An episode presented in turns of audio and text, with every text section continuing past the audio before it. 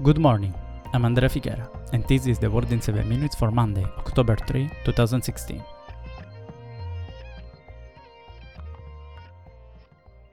Spain is more and more into chaos. The leader of the Socialist Party, Pedro Sanchez, has resigned on after losing 132 to 107 in a vote among top party members.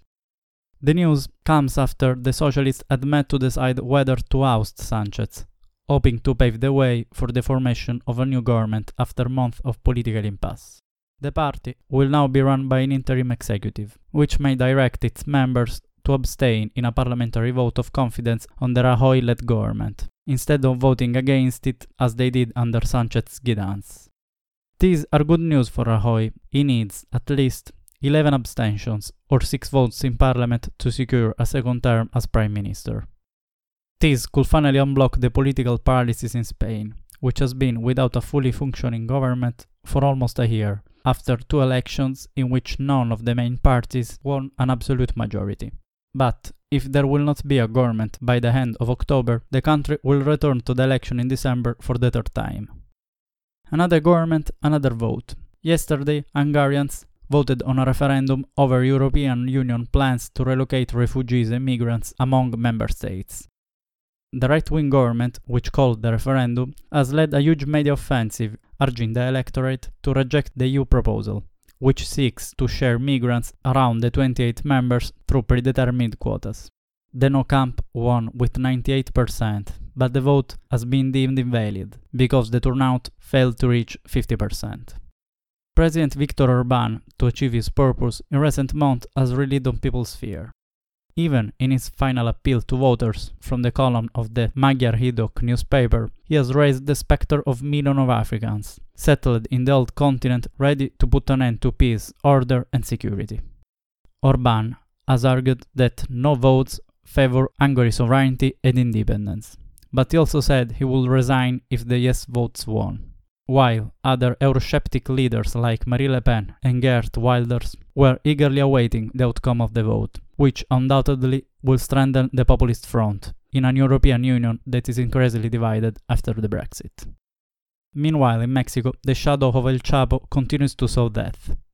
Five Mexican soldiers were killed and ten others wounded in the attack against military vehicles escorting Julio Oscar Ortiz Vega, also known as El Kevin, an important figure of the Sinaloa cartel.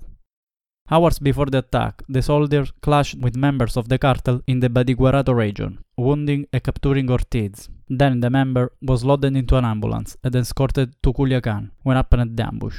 It's still unclear whether Ortiz, the detainee being transported, is a friend or enemy of the Sinaloa cartel. Police in Mexico believe the ambush may have been organized by El Chapo's son, who are believed to have taken over the running of the cartel, changing the rule of engagement practiced by their father, who mostly kept a low profile.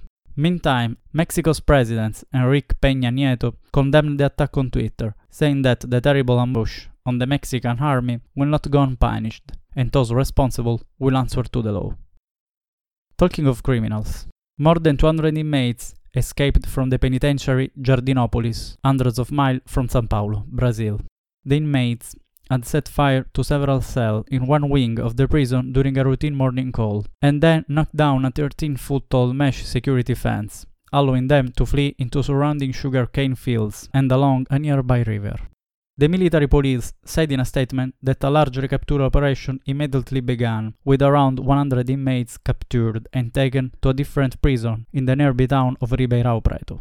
The police, in fact, managed to achieve most of the fugitives in the sugarcane field near the prison, and later announced that they had regained control of the situation. While there is still no information about any casualty that would have happened during the incident. The country is harshly criticized by the human rights organization because of its prison conditions. Changing the topic, South Korean Coast Guard officials are investigating the death of three Chinese fishermen whose boat caught fire during a crackdown on illegal fishing. According to a statement from the Coast Guard, the unlicensed boat was stopped on suspicion of poaching in waters off South Korea's coast. But when the crew members locked themselves in a cabin to resist an attempt to search the vessel, the Coast Guard officers threw flashbang grenades in order to get them out. Then the boat caught fire. At the end, the officer rescued 14 fishermen, while three of them were found dead, apparently from inhaling toxic fumes. These kind of clashes in the Yellow Sea are becoming increasingly frequent and sometimes ends with fatal accidents. In 2014, a gunshot killed the captain of a Chinese fishing boat that tried to evade inspections. And in 2012, another Chinese fisherman died after being hit by a rubber bullet shot by a guardsman of Seoul. Now let's move to Africa, where an Oxford University led team have found a small group of HIV infected children who appear to resist to the virus. While more than 50% of children with HIV die before 2 years old, in a minority between 5 and 10% the disease does not progress. These kids are known as pediatric non-progressors, and they can live normal childhoods, often without anyone realizing they carry HIV. Despite the high level of the virus in their blood, their immune system ignores the virus instead of attacking it.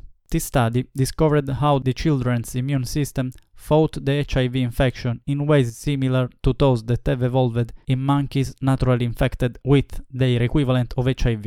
Another important step toward the knowledge of this dangerous virus, one of the leading causes of death in Africa.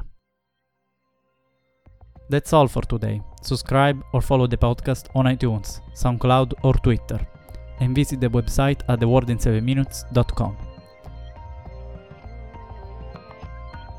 As always, thanks for listening.